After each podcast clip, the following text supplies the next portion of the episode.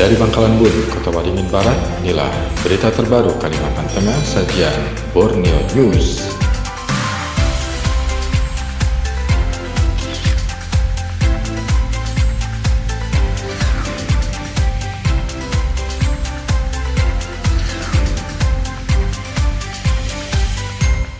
Pendengar seorang lelaki di desa Sangai, kecamatan Telaga Antang, Kabupaten Kota Waringin Timur, dengan tega membunuh ibu kandungnya yang hendak menunaikan sholat tahajud. Setelah menghabisi nyawa korban, pelaku lalu mengumumkan kematian ibunya melalui pengeras suara masjid. Peristiwa tersebut terjadi pada Rabu 8 Januari 2020 sekitar pukul 2 dini hari. Tersangka pelaku berinisial FR 34 tahun sedangkan korban yang merupakan ibu kandungnya ES berusia 60 tahun. Peristiwa ini bermula ketika sang ibu bangun dari tidurnya.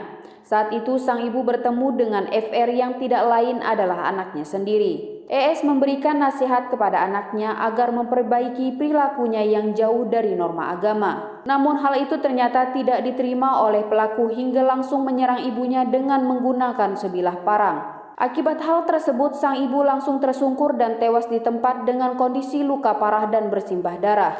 Setelah menghabisi nyawa ibunya, pelaku langsung pergi ke rumah ibadah dan mengumumkan kepada warga menggunakan pengeras suara bahwa ia telah membunuh ibunya. Mendengar hal itu, warga langsung mendatangi pelaku. Pelaku lalu membawa para warga ke rumahnya setelah dilihat ternyata benar bahwa sang ibu sudah tewas dengan parang masih berada di sampingnya. Melihat kejadian itu, warga langsung melaporkan ke polisi.